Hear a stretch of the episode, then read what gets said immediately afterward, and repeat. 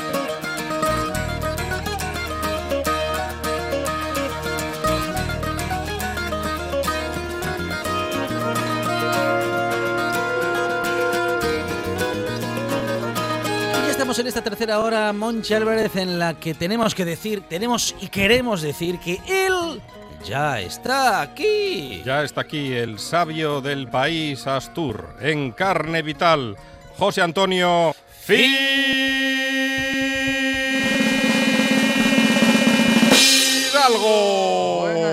Buenas tardes, señoras y señores. Cielo limpio y soleado. Y hoy...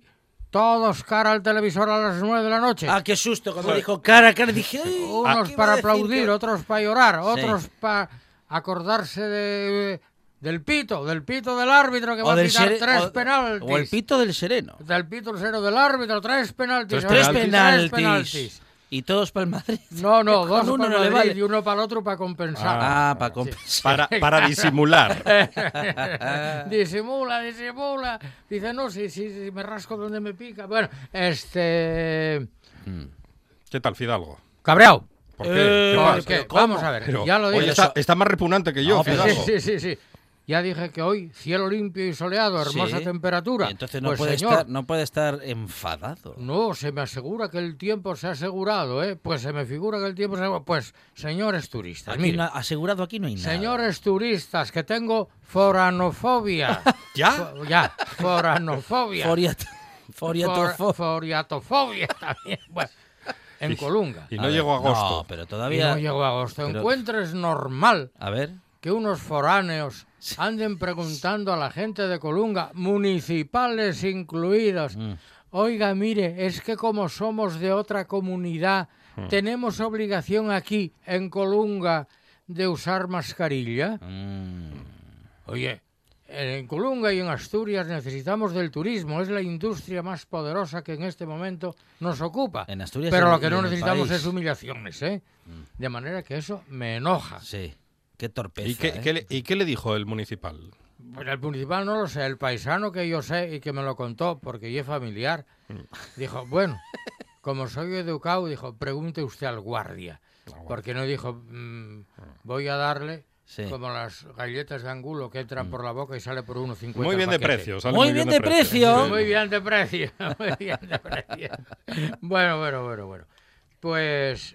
esto del turismo, que necesitamos del turismo, sí, señor, pero eran no de humillación. Pero eran cuatro, hombre, no representan al colectivo de visitantes foráneos se acercan a nuestra región. Mire usted, don Alejandro, decía don Leopoldo. Siempre bien dispuestos. Sí, decía don Leopoldo. Parece el nodo. Clarín, sí, es el nodo ya. Que era zamorano. Aunque lo hayamos hecho vetense, pero como muy bien él escribió, me nacieron en Zamora.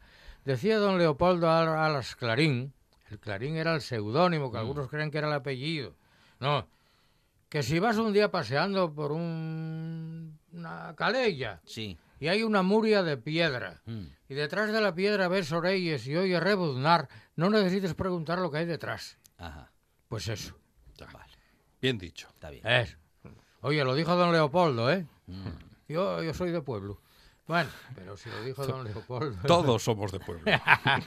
Oye, pues aquí tenemos a Loli, que es de Carabia. Bueno, Carabia era un municipio, en su día era un territorio colungués. Ya empezamos. Oye, ya empezamos con las fronteras. Oye, al contrario, es para demostrar mi afecto a los carabienses, ¿no? Uh-huh. Era territorio de Colunga. Y luego, por aquello de que no tenían una puñetera perra, eran los proletarios del concejo, vino no sé qué rey y nombró los hidalgos a todos. Fidalgos a todos. Y Fidalgos con... Para que no pagaran impuestos. Pero con H. Con F, Fidalgo. Para que no pagaran impuestos. Y son todos los carabienses... Tienen nobleza de hidalguía de nobleza, bueno, para no pagar impuestos, pero vino Hacienda con Montoro, bueno, pues aquí tenemos a Loli, que ya de Carabia, sí. Ex colunguesa, aunque ahora sea gijonesa o carabiense. Yo soy de pueblo toda la vida, de mi Carabia del alma, sí. Y bueno, queriendo mucho a Gijón. Oye, Gijón, pienso aquel, tiene buen canto. Bueno... Y que está metida en este fregado de la hostelería, vamos a decir, industrial. No industrial que ella haga industria hostelera, sino que atiende a las industrias y a los trabajadores de la industria que hay en derredor de su establecimiento, el Texu de Roces. Loli, trabajarás mucho entonces, muchísimo. Bueno, hemos trabajado más que trabajamos, aunque ahora... Trabajamos mucho más que antes con las arcas, dejándolas más pequeñas. Claro. ¿Cómo? Dejando las arcas... Tenemos mucho más trabajo que antes. Sí, pero con menos cartas. Pero con menos... Con menos pulgarín. Claro, bueno, sí. Ya sabe que la crisis lo que trae es más trabajo y menos pasta. Bueno, esto lo decía también uno de Colunga, que llega al foriato. De comer y de la otra. Oiga, nos trae 2 menús para llevar... Y comen 4 y si sobra algo todavía queda para la cena. No sé si pasará eso ahí. Sí. Hay mucha gente que aunque sea un menú de 8,50, te dicen, oye, por favor, esto me lo metes en un tupper para llevar. Uh-huh. Además es un menú de 8,50 y con 3 platos y postre, ¿no? Entrada, 3 platos de primero, 3 de segundo a elegir y el postre. Bueno, no está nada mal. Nada mal. Bueno, es este nuevo momento, esta nueva realidad para la hostelería es lo que indica un poco, ¿no? Lo que hay que hacer es eso que acabas de decir. Bueno, en fin, dar más por el mismo precio que antes, que es ganar menos dinero, ¿no? Sí. O sea, disminuir el beneficio, vamos. Sí. Porque además, tú date cuenta que con todo lo que conlleva el COVID, todos los productos de limpieza que tienes que comprar, todo, vamos, ahora cada persona te lleva como 10 minutos de cualquier persona que esté atendiendo, porque tienes que desinfectar, colocar, decir, pedir... Y antes eso no sucedía, con lo cual tienes mucho más gasto al mismo precio de antes. Sí. Lleva mucho más tiempo atender una mesa. Y más gasto, porque antes usabas una bayoneta con lejía y ya estaba. Sí. O con jabón, ahora no tienes que usar el desinfectante. Eso es. Bueno, y lleva más tiempo. Con alcohol isopropílico, el 2-propanol.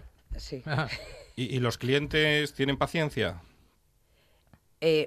Tengo que decir que la gran mayoría sí son respetuosos, pero hay una minoría que tienes que estar muy encima y muy cuidándolo tú todo. A ver, hay 3 mesas. Siempre se habla entre los camareros o la gente de hostelería. Coño, ¿por qué será que tenemos una terraza de 10 mesas, pero la gente siempre va a la que está, no se le retiró el servicio que acaban de dejar? Bueno, pues aquí sigue pasando lo mismo. Siempre irán a la mesa donde tienes los pocillos de café que tienes que retirar. Claro.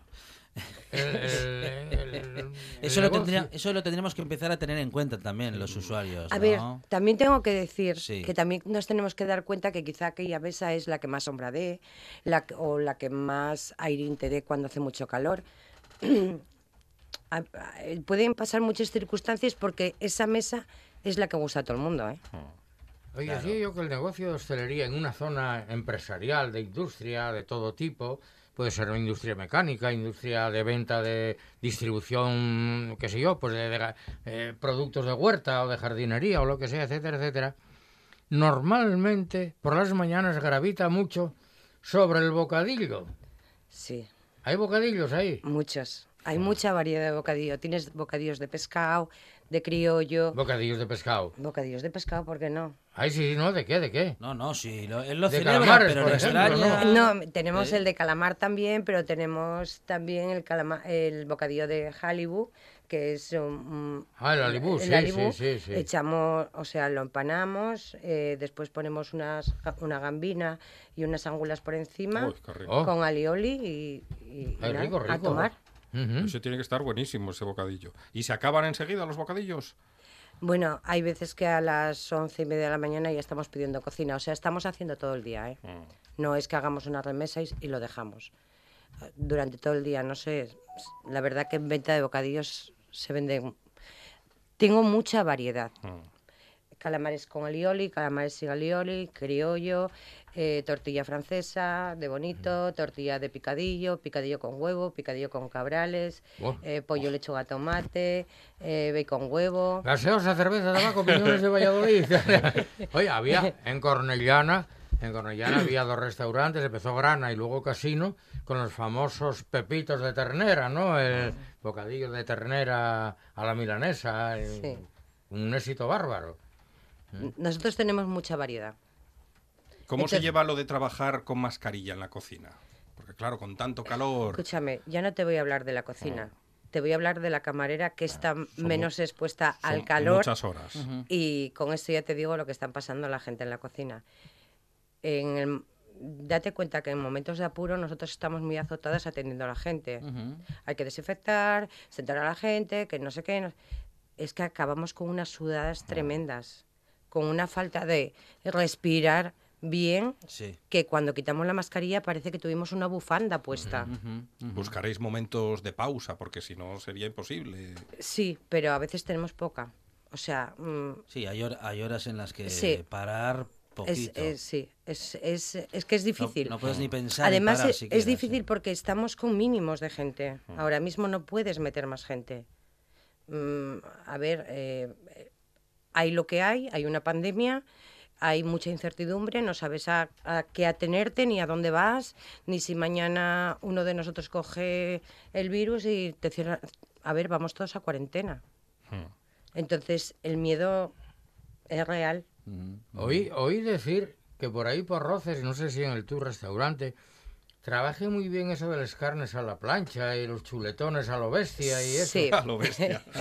También tenemos carne a la plancha, tenemos una tabla de cachopinos para no comerse un cachopo entero. ¿Cómo ye? La tabla de cachopinos. ¿Cachopinos? Sí, son tres variedades diferentes de cachopinos más pequeños. Ajá.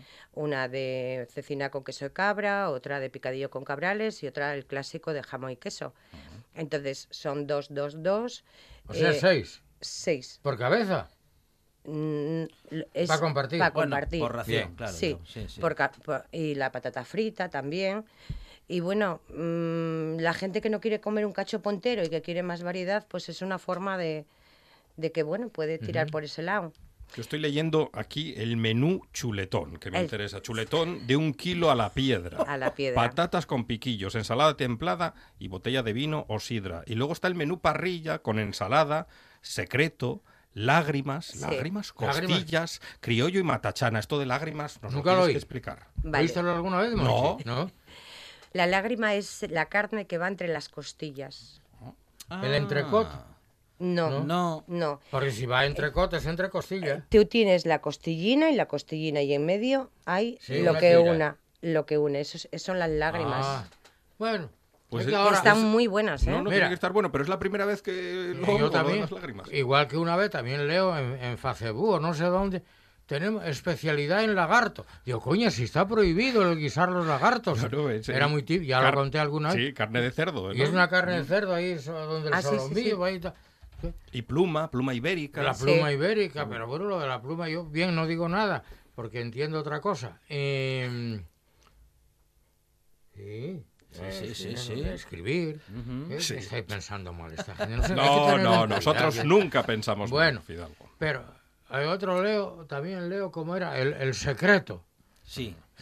Coño, esto antiguamente en Castilla y León le llamábamos la febra. Era lo que se daba para cuando matabas el gochu para probar a los vecinos. Damos prueba esto que no lo quiere nadie. El adobo es lo bueno, hombre. Ostibus, ablativo absoluto. El adobo riquísimo, bueno, riquísimo. Pero la febra era eso, la hebra, la toma, eso. Ahora llámenlo secreto. El secreto. Y la presa ibérica. Oh, y hay croquetas caseras. Ojito. Uy, sí. Que es una de nuestras debilidades. Qué trabajo, ¿eh? Qué trabajo da hacer croquetas, Loli. Sí, da mucho trabajo, la verdad. Pero están tan buenas cuando son caseras. Sí, sí. ¿De jamón?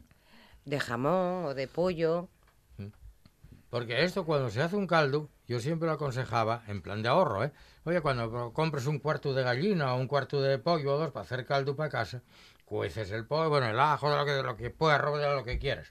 Y luego, con esa carne de pollo que cociste y que ya soltó lo que soltó, bien picadina, y con un poquillín de jamón que disimule, salen unos croquetes riquísimos. A ver, yo siempre oí a mi madre y a mi abuela decir que con las croquetas... Para hacer croquetas, que es todo lo que te va quedando, lo que sobra. Sí, puedes aprovechar en la croqueta y está buenísima. El gran escritor de cocina, Ángel Muro, en el siglo XIX, en el libro El Praticón, tiene un capítulo dedicado a las sobras. Y de las sobras de cocidos y de tal, dice, no se tire, salvo huesos, no se tire nada. Porque bien picado salen unas croquetas impresionantes. O como dice la gran... presentadora de cierto canal de televisión. ¡Auxilio, auxilio, auxilio! Las cocretas. Cocretas. ¿Sí? Sí. En cambio también dice alcarchofas y está bien dicho. Ah, alcarchofa está bien dicho. Y algarchofa, sí, señor. ¿Sí? Y alcaucil. Alcauciles. ¿Y qué presentadora es esa? De un programa que es de algo de auxilio o algo así. Vale. Bien. Sí, que la gente pide auxilio y otro va... Telecirco puede ser. Exactamente. Otro va y lo salva. El ánima y la carne intercostal. La lágrima. Ah, la lágrima, que había dicho yo, las ánimas. Sí. Ah, pues hay una receta que la publica de la condesa de Pardo Bazán, que vendría muy bien para hoy, el Día del Carmen, que se llama Ánimas del Purgatorio. Sí. No sé, si lo veo en una carta, no sé si me atrevo yo a pedir ánimas del purgatorio. Oye, pues si te largan una carne con una salsa a la diabla... A la diabla. Me animo un poco más a la diabla. Sí. ¿Y cómo es la receta esta? Pues mira, no me la sé ahora. Las ánimas. Escribí yo sobre ella en mi libro, Recetas de Nombre Sorprendente, Sorpresas Culinarias, Delicias Culinarias de Nombre Sorprendente, hablo de las ánimas del purgatorio. La publica, yo la he copiado, en el libro de la cocina española antigua de doña Emilia Pardo Bazán, la condesa de Pardo Bazán, que era amiga íntima del señor Pérez de Galdós, don Benito. Y no cuento más. Íntima, sí. Loli, y si yo tengo empeño por el chuletón este de 1 kilo, ¿podéis llevarlo a mi casa? ¿Hay servicio a domicilio? Sí. Te lo llevaríamos a tu casa. Lo que pasa que, bueno... La piedra. Claro. Es verdad, ahí la piedra. Claro, oye, ponlo lleváis a la mesa... Ponlo encima la chapa a la cocina. Claro. No tienes cocina de carbón. Sin que esté hecho del todo. Lo sellamos. Para que se pueda terminar de hacer al gusto de cada persona. También es una solución. Sí. Claro, nosotros cogemos, lo sellamos y después te lo presentamos cortado para que tú en tu mesa acabes a tu gusto, como lo quieras. Muy hecho, poco hecho... Así que servicio a domicilio, desayunos, comidas de empresa tenéis también, los menús diarios, los menús que son a 8,50. Sí, a ver, ahora en breve habrá que subirlos a 9 euros, a 9,50 con el café. Está muy bien. Por todo lo que está. La idea es subirlo 50 céntimos. Claro. Bueno. ¿Y comidas diarias de menú? ¿Cuántas servís aproximadamente? Hay un antes y un después. Un antes era mínimo como unos 80 menús diarios. Ahora mismo es muy difícil porque, por ejemplo, ayer fueron 59, antes de ayer 68 y hoy 42. Entonces, ahora mismo no... Una alternancia rara, ¿no? Muy raro. Tienes que tener una previsión, tienes que... Es que es todo muy extraño. ¿Ha cambiado? Sí, pero no sabemos cómo, además. Claro, no hacia qué dirección, hasta qué nivel tenéis que preparar una cantidad de menús, claro. Claro, yo ahora ya digo, tenemos que preparar, vamos a poner una media de unos 50. Mira, si nos quedamos a medios, pues intentaremos dar patatas fritas con huevo, jamón. Es lo que no yo sé, te iba a decir, oye, siempre... huevos fritos con patatas fritas, siempre, a todos. Claro, siempre tienes buscar una alternativa a lo que se te haya acabado, para que la gente pueda comer. Decía Víctor Bango, de Casa Víctor, que éramos muy amigos, decía, mira, yo cuando voy de viaje y no sé dónde comer, paro en la carretera, siempre pido una chuleta con patatas fritas, porque hay que ser muy malo cocinero para no saber freír una chuleta y unas patatas. Entonces, digo yo en este sentido, que oye, se nos acaba por el menú del día, las lentejas, por decir algo. Siempre hay huevos fritos con patatas fritas que gustan a todo el mundo. Yo siempre digo... Yo me puse detrás de la barra con 14 años en la calle San Bermúdez, mis padres tenían un bar que daban comidas, y mi madre siempre me dijo, nena, de tu casa que nadie salga sin comer. Y es algo que llevo con los años y con el tiempo. Vale, no tengo esto, pero tengo esto. Hay alternativas. Buena filosofía es esa. Habéis pasado mucha incertidumbre durante el confinamiento, los cierres, no saber cuándo se iba a terminar, cómo se iba a terminar. Bueno, de hecho, todavía no se ha terminado, ¿no? No, pero estamos... ¿Cómo habéis pasado esos meses, esas semanas, Mira, Loli? Esas semanas fueron... Primero, no creyéndote todo lo que estabas viviendo. Creo que como yo, la mayoría de los españoles. Uh-huh. Porque era todo como muy surrealista, ¿no? Estar en casa, sin hacer nada, sin poder trabajar. Todo te pareció de una película de porque además yo tengo una hermana en Italia y coincidió que mi hija, la pequeña, y mi madre se fueron a Italia en febrero. Entonces mi hermana me estaba avisando de todo lo que estaba pasando en Italia. Y yo no daba crédito. Y ella me decía, cómprate alcohol, cómprate esto, cómprate lo otro, olvídate del papel higiénico que no os va a faltar, pero esto sí os va a faltar. Yo le hacía caso. Y no sé, era una sensación muy extraña. Encima yo vivo al lado de mi restaurante. Y era muy difícil porque ya no era yo sola, sino la gente que tengo trabajando para mí, la incertidumbre de ellos, ¿no? ¿Qué pasará con esta gente? Los ERTES no se pagaban, ellos lo cobraron a finales de junio.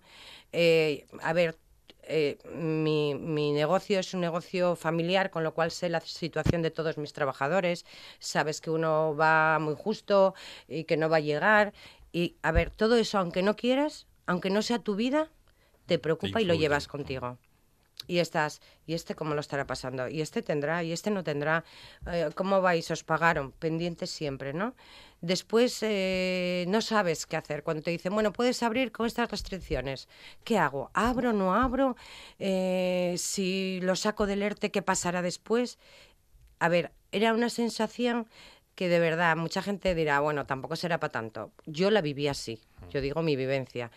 No sabías. Entonces el día 11 de mayo se pudo abrir. No sabía si abrir, si no abrir, porque no sabía a quién voy a coger, a quién no voy a coger, cómo va a ser esto. Y el día 12 cogí y dije, abro yo. A las 6:30 de la mañana abrí, como todos los días, sola. Y cerré ese día a las 12 de la noche. Uy. Porque al principio la gente como que quería bar. A ver, que era muy difícil, muy complicado, porque tú tenías unas mesas puestas en las puertas para que nadie tuviera acceso a él, tenías que ir a la barra, coger... Y el primer día, nunca se me olvidará, hice para mi casa, en mi casa somos 4, y hice la comida en el restaurante, que fue sopa, porque hacía mucho frío, unas patatas con arvejos y carne, y tenía filetes de jamón para el que quisiera detrás. Y vinieron 4 personas a comer. Y dije, ¿qué hago? ¿Les doy comida? ¿No les doy comida? Digo, no. Tienen hambre, de tu casa no van a hacer lo que te decían en casa. Sí, y les dije, mira, yo no tengo menú, pero tengo esto hecho por nosotros. ¿Sí? Si os apetece yo te lo doy sin ningún problema. Me dijeron que sí, tenéis que perdonar. No te preocupes. Uno cacerrín. Mira que dijiste. Mira que dijiste que a esa hora estoy en la radio, no me llaméis. Son oyentes que han escuchado el menú y domicilio y lo quieren pedir ahora, pero hay que esperar a que salga Loli del programa.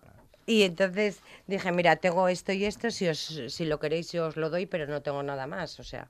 Y comieron 4 personas. Y el segundo día dije, iba la gente a verme y me decía, menos mal que estás abierta, por aquí no hay nada abierto en el polígono. Pero era todo muy precario, porque era la terraza. Yo, salvo que tengo una terraza semicerrada, y entonces lo que hice fue quitar una parte del cristal y que la gente se pudiera meter a esa terraza sin entrar dentro del restaurante. Y entonces, bueno, así empezó. Bueno, total, que ahora viento, muchas horas. Viento en popa toda vela. Viento en popa. Ah, bueno, dejémoslo. Despegando otra vez. Sí. A ver, es un volver a comenzar. Yo me acuerdo cuando en el 14 cogí el restaurante y hacía muchísimas horas y te estás allí todo el día y tienes que estar a la expectativa de todo. Es una vuelta a empezar. Trabajar muchas horas, tú, porque no... A ver, yo no quiero arrastrar a nadie a lo que pueda ser. Y como no sabes lo que va a poder ser, por lo menos tener a la gente que me pueda ayudar, que yo les pueda pagar, que podamos estar más o menos cómodos, pero sin meterme en esto va bien y va mejor, hombre. Sobre todo si los foriatos no nos humillan. ¿Y si el Madrid gana? Vienen todos para acá. Yo es que no puedo opinar. No. Mi hijo es de Real Madrid y mi hija del Barça. ¿Qué hago yo? Pues tú como siempre yo tenéis conversaciones en esta casa. Loli, tú como yo, del Colunga Club de Fútbol. Hombre, claro. Tú sabes dónde está el Colunga. Bueno. Claro. Hay que ser del Colunga. Pero tú sabes lo bien que lo pases metiéndote con unos y con otros. Ay, no, yo estoy allí escuchándolos, que es mejor todavía. Ah, claro. Cuando la otra dice, me has robado, y el otro, no, robasteis vosotros, mira aquello, no sé qué. Y yo digo, pero nada. Hoy 3 penaltis. 3. Ya lo veréis, ¿eh? Ya lo veréis.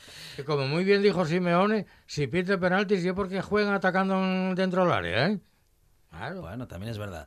Es Loli Alonso, que acompaña hoy a José Antonio Fidalgo. Loli es cocinera en el Texu. Alonso, ¿tú eres Alonso? ¿Eres Alonso? No. Sí, yo no soy cocinera. No, vale, gracias a Dios. Bueno.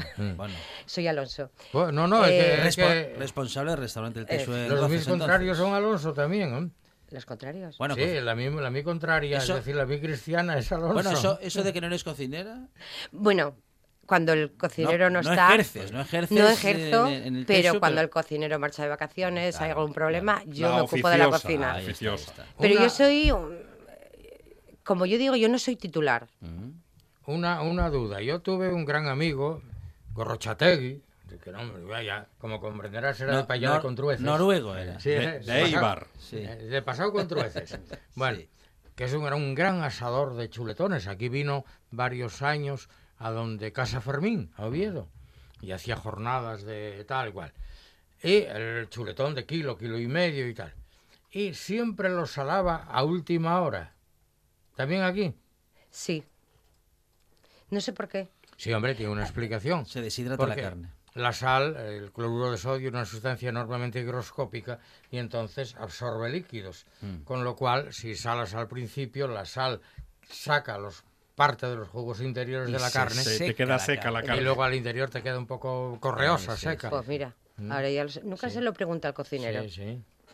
Porque además ponemos los cuequinos con la sal malda. Y lo que yo no tolero es porque me gusta mucho el asado de carne, el chuletón, no lo puedo comer ahora, pero cuando voy... Y lo que no tolero son los pimientos colorados con el asado de carne. Los de lata. Los de lata y los de verdad. No le gusta. Que el pimiento que repite, con la carne roja. ¿Lo repite Fidalgo o no le gusta la combinación? Sí, a mí el pimiento me gusta muchísimo. Sí. Pero es que me enmascaren el sabor de la carne sangrante con el sabor del pimiento... A usted la carne poco hecha. Que moja en el plato. Sí. O como hacen el churrasco por Galicia, ¿no? Que esté un poco crudín por dentro, sangrante. Y pimientos no. Que me gustan mucho los pimientos, quede claro. Pero no en este caso. No en ese... otra tanda, que vayan en otra tanda. En otra tanda, sí. Pues eso, yo no sé si lo ponéis con pimientos morrones o no. Nosotros de usar algún pimiento es el de Padrón. Ajá. De unos piquen y otros no. Riquísimo.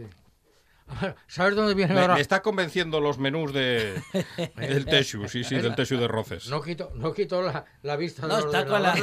Estoy aquí apuntándolo todo, Loli. Se aprendió la carta de memoria. ¿Sabes de memoria? Me estuve fijando y este Monchi... El menú especial, el menú parrilla, menú chuletón, menú de carne a la piedra, menú para dos, lo tengo ya todo controlado. Y Monchi va a decir sí, va a decir. De carne para dos también. Eso es picaña. ¿Cómo? Picaña. Picaña. ¿Qué es eso? Estilo brasileño. Es otra parte de la carne de la vaca. Lo partimos muy delgadín y lo pasas tú a la piedra como tú quieras también. Muy bien. Fonseca, a que le convence. Es que es una de las debilidades en esta redacción, la carne en general y la buena comida en particular. Y el churrasco. Ay, ¿a qué no tenéis churrascos? No, pero te voy a decir el porqué. Porque a mí, soy una forofa del churrasco. ¿Sí? Pero el churrasco, en muy pocos sitios... Bueno, y eso que cambié de carnicería y esta carnicería que tengo promete. Siempre salían como duros. Porque el churrasco hay que tener mucho cuidado con él. Hay que cortarlo bien. Sí, y, no solo, y a la hora de comerlo tiene que ser papas, o sea, hecho y comido. Rápidamente. Bueno. Muy bien, fantástico. Hemos aprendido pues muchas cosas de hostelería y hemos estado con Loli Alonso, propietaria del Texu en Roces. Bienvenida a la actividad otra vez. Gracias. Que salga todo muy bien, que vaya todo muy bien o lo mejor posible. Y nada, con estos menús no hay duda, va a salir todo fantásticamente bien. Os visitaremos, José Antonio. Sí, nunca había Monchi tan pendiente de un ordenador como hoy. ¡Qué bárbaro! Y eso, que él es seguidor de ayunos y abstinencias. Sí, hombre, ya lo sabe usted. Señoras y señores, buenas tardes. Tiempo limpio y soleado. Foriatos Educación. La radio es información, noticias, actualidad. La radio es entretenimiento, es música. La radio es palabra. Pero sobre todo, la radio eres tú. RPA. Si nos escuchas, te escuchas.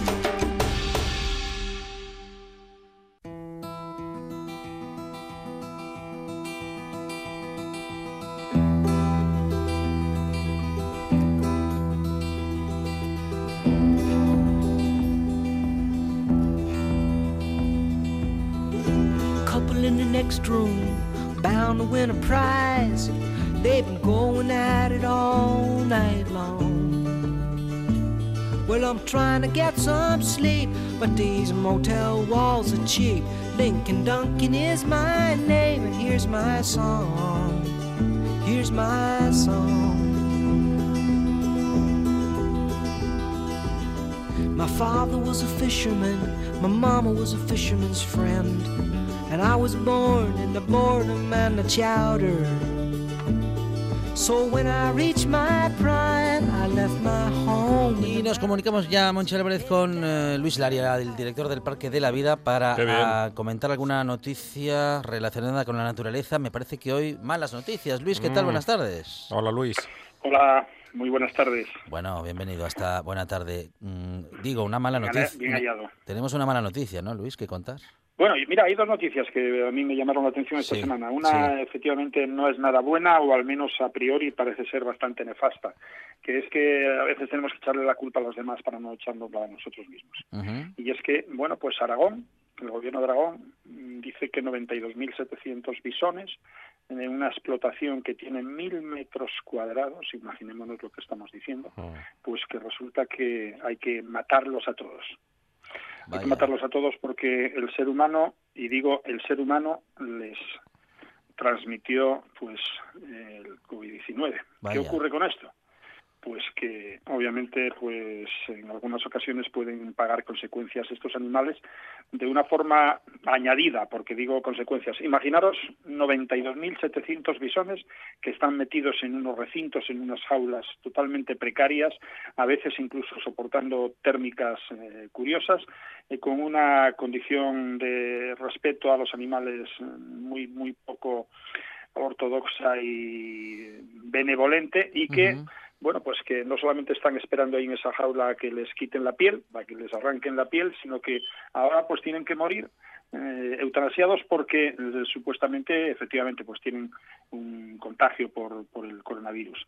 El coronavirus ya lleva mucho tiempo con el ser humano y con los animales, pero sobre todo con los animales se ha trabajado de muchas maneras y sobre todo desde hace unos cuantos años sabiendo que padecían esta enfermedad, pero que esta enfermedad, el coronavirus animal, no habría tenido nunca ningún tipo de contagio hacia el ser humano, sino que es toda la inversa. Los primeros contagios que se dan precisamente de coronavirus, del coronavirus actual, del que nosotros tenemos a nivel de humanos, pues se dio en los Países Bajos. Y precisamente la propia ministra de Sanidad de los Países Bajos, pues allá por el mes de abril, ya había determinado que tenían unos casos ahí establecidos o controlados y que, bueno, pues era también en bisones. El bisón es una especie que simplemente es susceptible de ser utilizado para peletería y que qué pena que todavía no tengamos otra alternativa que sea pues matar, tener en primer lugar confinados de tal manera a estos animales y después matarlos para presumir de una piel con pelo, una piel con pelo. Bueno, pues vamos a tener consecuencias yo creo que preocupantes a priori porque esperemos que ese coronavirus ahora mismo que está afectando a los bisones y a otros mustelidos no se vaya a propagar pues en otras especies que incluso pueden ser domésticas, completamente domésticas, sí. Y que sea nuestro virus, no el virus que ellos per se tienen, ¿no? Bueno, pues es una mala noticia, yo creo que no paramos este año de tener malas noticias y sobre todo cuando van a tener ya también hincapié en especies silvestres o en especies de granja, esperemos que no sean en especies alimentarias, porque cuando estamos hablando de especies alimentarias como podrían ser pues aves o podrían ser pues conejos o cualquier otra especie, lo que estamos es creando un problema muy serio incluso de alimentación para el propio ser humano. Por lo tanto, yo creo que tiene que haber un rigor absoluto en las explotaciones de este tipo de animales para que no de ninguna manera pueda estar sucediendo esto, ¿no? Luis, voy a pecar de inocente con esta pregunta, pero yo creía que la utilización de pieles animales, en fin, había pasado a la historia. Había caído en desuso, estaba prohibida en muchos países o en la mayoría. ¿Qué va? Por desgracia seguimos esta mercadotecnia absurda en la que, bueno, pues lo que hacemos es tener animales en cautividad para eso, para un simple pues collar o en este caso lo que podría ser pues un cuello o cualquier cosa de peletería. Es que no aprendemos, o sea, el ser humano no se da cuenta de que tenemos otras formas de presumir que no son precisamente estas. Vale más presumir de inteligente, vale más presumir de amable, vale más presumir de educado, vale más presumir de muchísimos otros factores que no de chulería y prepotencia porque en un momento determinado vayamos a tener ostentación. Yo creo que el oro tiene el precio que tiene pues porque somos ostentosos. Yo creo que hay otros valores fundamentales y que esta sociedad no es capaz de cambiar. Seguimos en la misma etapa de los mayas, seguimos en la misma etapa de todas esas culturas anteriores que adoraban a los dioses y a que esos dioses los engalanaban de cualquier manera con todos los ágapes posibles y más costosos. Y bueno, pues seguimos de la misma manera. Yo creo que ahora mismo tenemos que pensar en que la alternativa más digna para el ser humano es la de propiciar todo aquello que fuese un buen camino para lo que es la salud y lo que es la educación y la cultura. Y a partir de ahí pues seríamos diferentes, no tendríamos esas granjas que tenemos ahí con esos animalinos ahí hacinados de cualquier manera que saben que tienen ahí el código de barras de la pérdida de vida en 8 meses o en un año y qué triste que además lo curioso es que somos todos nosotros culpables de eso. O sea, un altísimo porcentaje de las personas en España pues siguen teniendo estos tipos yo digo de vicios, porque no podríamos denominarlos de otra manera. Para mí realmente es tremendamente penoso tener que pensar que yo llevo pues un cinturón de piel de serpiente, o que llevo unos zapatos de piel de serpiente, o que llevo pues eso, un abrigo de astracán, de bisón, de cualquier tipo de especie que después de forma presuntuosa pues voy por ahí a comer o a cenar, ¿no? Debemos de ser un poco más honestos, debemos de ser un poco más sensibles con lo que es la naturaleza y no necesitamos de esas ofrendas para hacernos superiores. Realmente aquella persona que se quiere hacer superior ostentando o digamos que presumiendo de algo, pues para mí es tremendamente inferior, ¿eh? Tenemos dos noticias, Luis. Esta es terrible. Espero que la segunda sea más positiva. No sé, claro, es que no me gusta. Siempre quedo. A veces pueden decir, no, es que Luis es tremendamente negativo, es que no sé qué más. Mira, voy a poneros otra noticia que en mí pues realmente representa mucho porque llevo 25 años investigando pues cetáceos y la noticia de esta semana es que aparece un delfín que obviamente está extinto, pero que se han encontrado pues restos de este ejemplar que determinan que pudiera llegar a medir 4 metros y que podríamos decir que era un depredador, ellos lo ponen así como depredador alfa.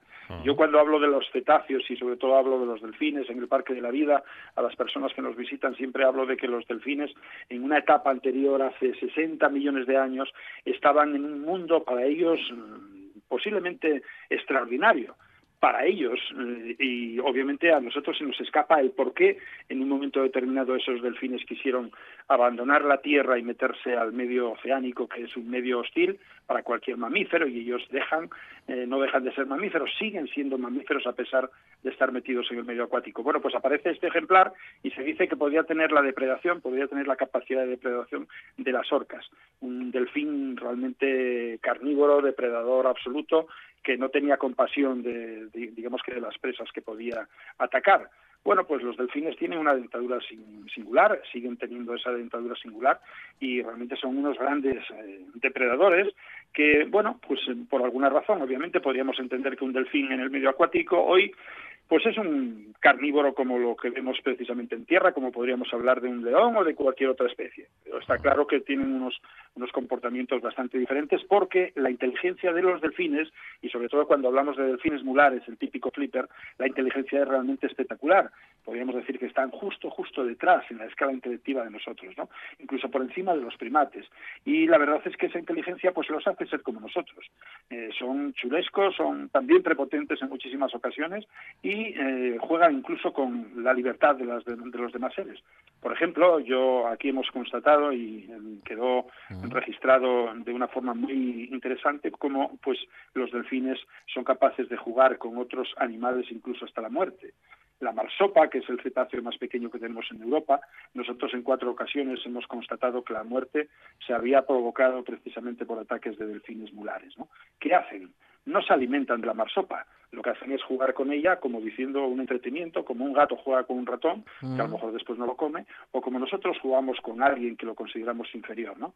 Bueno, pues los delfines en una etapa anterior eran unos depredadores tremendos, siguen siendo esos depredadores tremendos, pero su evolución los ha hecho un poco más, ¿cómo diría yo?, un poco más sociables, ¿no? De tal manera que esa sociedad que tienen entre ellos a nivel de matriarcado, pues realmente sigue siendo algo muy muy peculiar, que algún día, si quieres, lo queréis, lo comentamos aquí en la radio. Sí, y decir que hablar que ahora los delfines serían especies alfas en cuanto a lo que sería la depredación, pues no me parece tampoco nada extraño. Pero con, sí con esa carina que tienen, claro, son depredadores. Claro, Luis. Es muy curiosa esa clasificación de Walt Disney, claro, los animales amables y los menos amables. Está muy bien lo que nos dice Luis. Claro, ¿sabes qué pasa? Que es que a los delfines cuando los vemos, les vemos esa comisura de la boca, que claro, imaginaros un emoticono, parece una sonrisa, que la comisura la hagamos de una forma o de otra. Claro, pues va a parecer una sonrisa o va a parecer que está enfadado, ¿no? Pues los delfines lo que tienen es la suerte de que tienen ahí esa sonrisa con un ángulo que les hace... a nosotros nos hace percibir que es una sensación de risueño, ¿no? O sea, un animal, y es tremendamente inteligente, tremendamente espectacular. Para mí el delfín es algo, si no lo sabéis os lo digo yo, yo conviví durante 3 años y 9 meses con 2 delfines salvajes. También otro día podemos hablar de ellos. Y a mí, obviamente, los delfines me enseñaron muchísimo, pero también me enseñaron esa chulería y esa prepotencia. O sea, son seres que se consideran muy superiores en el medio acuático y esa superioridad les hace también hacer lo que nosotros. Yo creo que todos los seres, cuanto más inteligentes somos, a veces es cuando más nos aprovechamos de los demás. Si realmente no somos consecuentes, si realmente nada más que utilizamos el yo, el ego, ¿eh? Pero lo que tenemos que ir es cambiando. Y entonces, vuelvo otra vez a la información anterior, tenemos que pensar en ser más humildes. qué piel más maravillosa puede ser aquella que tenemos a través de lo que sería pues la necesidad, obviamente, para en este caso pues vestirnos, soportar el frío, etcétera, que aquella piel que no cueste vida a los demás. Y cuando tengamos esa sensación vamos a ser seres placenteros para nosotros mismos. Mientras tanto vamos a seguir siendo pues eso, el delfín poderoso y prepotente del medio acuático, y nosotros pues también en este caso pues a través de esos pequeños animalitos de granja. Imaginaros también otra noticia, que ahora mismo pues en España se prohíbe el triturado de los pollos, ¿no? Imaginaros que hay más de, en este caso, de 30 millones de pollos, 30 millones de pollitos que por ser machos... que los trituraban no vivos. Viven más de unos días y son triturados vivos. Vivos. Este... para hacer... terrible. Piensos. Pues tenemos que cambiar, no podemos seguir siendo así. Luis, ¿os imagináis que por ser macho en un momento determinado pues nos metan en una trituradora y no nos dejen más que 2 días de vida, lo suficiente para sexarnos? Tremendo, tremenda realidad. Luis, duro, dices que has convivido 3 años y medio con 2 delfines. ¿Qué pasó? ¿No funcionó, Luis? ¿Roncabas demasiado? Vaya, sí funcionó. Funcionó como que... Mira, en este caso, yo no presumo de nada, pero en este caso sí que puedo presumir de ser uno de los pocos seres humanos que pueda decir que estuvo por tanto tiempo conviviendo con 2 delfines salvajes. Además, les puse el nombre de Nolgercina, fijaros, el nombre de los lagos de Cuadonga, a los que yo obviamente tengo un especial interés de los lagos y un cariño, porque he hecho un documental allí precisamente en el año 1997 y coincidiendo con ellos, pues les puse esos 2 nombres a aquel macho y a aquella hembra, que tal hembra era la madre de él, y él pues un animalito en la pubertad, con eso que tienen los que están en la pubertad. Iba a decir los que estamos, porque yo todavía soy en la pubertad. ¡Qué suerte! Pero en este caso... Efectivamente, bueno, pues imaginaros, estar en la pubertad, ser un delfín, coqueto, juguetón, digamos que acalorado, y cuando digo acalorado es que el sexo adquiere magnitudes insospechadas en esa etapa en ellos. Sabéis que los delfines además son los animales más sexuales que podemos encontrarnos. Practican el sexo propio y el ajeno de forma totalmente... Otra vez, con esa carina... ¿Cómo no van a sonreír? Claro. Lógico. Claro.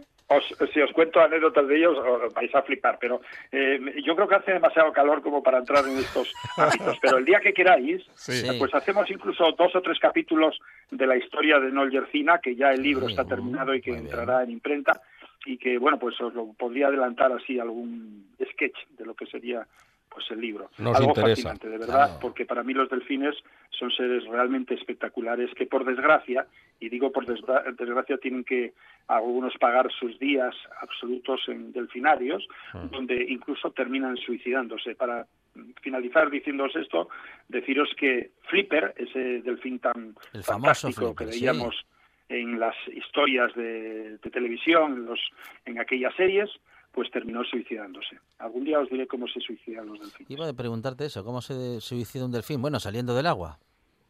Sí, no, de ninguna manera. No. Los delfines saben que saliendo del agua lo único que van a tener es una agonía. Ajá, porque los delfines rápido, fuera del agua pueden aguantar. Yo he trasladado más de 400 kilómetros un delfín en tierra. Y aguanta. Y incluso cachalotes pigmeos los he trasladado pues 70, 80 kilómetros por tierra, por carretera. Los delfines, obviamente, al igual que todos los mamíferos marinos, si tenemos disponibilidad para poder trasladarlos, pueden trasladarse de aquí a Alemania. Obviamente tienen que tener unas condiciones pues de hidratación, etcétera, pero no necesitan estar en el agua, porque respiran aire como nosotros. El problema de los delfines es que si salen a una playa, lo que van a tener es una agonía, porque obviamente se van a terminar muriendo. ¿Pero por qué se mueren? Pues por deshidratación, porque la piel se comienza a resquebrajar y llega a tener heridas importantísimas, o por su propio peso. El peso del cuerpo encima del esternón, donde ellos están habituados a vivir en el medio acuático, pues realmente les hace pasar penurias tremendas. ¿Cómo se suicidan? Pues se suicidan sencillamente de una manera, dejando de respirar. Nosotros no podemos dejar de respirar. Nuestra respiración es improntiva y, por lo tanto, aunque nosotros queramos regular la respiración, o incluso aunque yo esté a 30 o 40 metros de profundidad bajo el agua y me quede sin nitrox o me quede sin aire comprimido, yo voy a abrir los pulmones, sabiendo que lo que voy a tragar es agua, porque mi organismo me obliga a hacerlo, mi sistema nervioso. Necesito ampliar, en este caso, la capacidad pectoral y lo que voy a hacer es, en este caso, tragar agua. Sé que me voy a ahogar tragando agua. Los delfines no hacen eso. Los delfines, en el momento en que precisan no respirar o que no, en este caso, ya quieren dejar de respirar, lo que hacen es una parada respiratoria y entran en parada cardíaca. Eso es lo que hacen los cetáceos en algunas ocasiones. A veces, cuando quedan atrapados en un arte de pesca, que llevan 2 días allí y que ven que no tienen posibilidad de salir, a veces se ven infartaciones importantísimos, en este caso a nivel de lo que es precisamente los músculos cardíacos, etcétera. Y esas infartaciones son provocadas. No es una infartación convencional que conocemos. Es que en un momento determinado, ante tal situación de estrés, llegan a dejar de respirar, bloquean el sistema respiratorio y hacen acabar con su vida. Terminan con parada cardíaca. Esa es la forma que hacen algunos delfines, incluso cuando están en cautividad. Es increíble el problema que tiene un delfín en cautividad. No debemos de ser cómplices de eso. Ir a un delfinario es saber que nosotros también estamos participando de que ese ser tenga que estar enclaustrado de por vida, cuando eso no es razonable para ninguno de los seres, sobre todo aquellos que tienen una capacidad intelectiva superior como son los delfines. Muy interesante el relato siempre de Luis Laria para hablar de naturaleza con nosotros en esta buena tarde, y siempre, bueno, pues dándole esa vuelta, ¿no? A, bueno, algo a lo que nos acostumbraron y a lo que nos hemos acostumbrado, ¿no? Que es a eso, esto de ponernos y pensarnos por encima del resto de las especies y suponer que podemos hacer con ellas y de ellas lo que nos dé la gana, Luis. ¿Queréis que os haga una noticia que ahora mismo se está produciendo en el parque? El titular, pues porque no tenemos tiempo para más, ¿eh? Están metiendo con una pluma una jaula, y en esa jaula vamos a hacer una performance en la que los visitantes del Parque de la Vida van a ver un ser humano enjaulado. Ah, muy bien, muy bien. ¿Y podemos elegirlo? En este caso, podéis, os estáis invitados a que vosotros lo hagáis, o en este defecto, o en defecto de ello, lo voy a hacer yo también. Podemos también elegir. Pero ojo, tiene que ser a motu propio, porque si no, igual nos denuncia. Por su propia voluntad tiene que estar. Es que se me ocurren unos cuantos. Pues venga, ir pensando. Luis Laria, director del Parque de la Vida, muchísimas gracias, Luis. Fuerte abrazo. Gracias a vosotros. Y la próxima semana nos cuentas esas anécdotas y nos adelantas, bueno, pues algunas de las historias de esos delfines. Lo vamos a separar en unos capítulos si os va a gustar, ¿de acuerdo? Un abrazo, gracias. Un abrazo.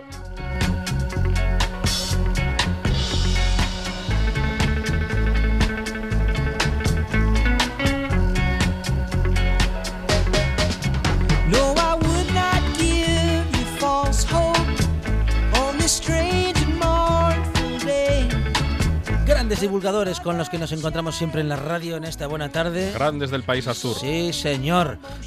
Bueno, pues por eso la radio sale también, porque tenemos grandes colaboradores, buenos amigos y amigas en esta buena tarde, que hacen que la radio sea realmente grande. Vamos a acercarnos a las noticias, tras lo cual, Monche Álvarez, nos acercamos un poquito más a la naturaleza, digo. Con Amador Vázquez tenemos también el Gente de Radio y teatro. Y también teatro, sí, señor. La buena tarde sigue. Over and over again. No, I would not give you false hope on the street.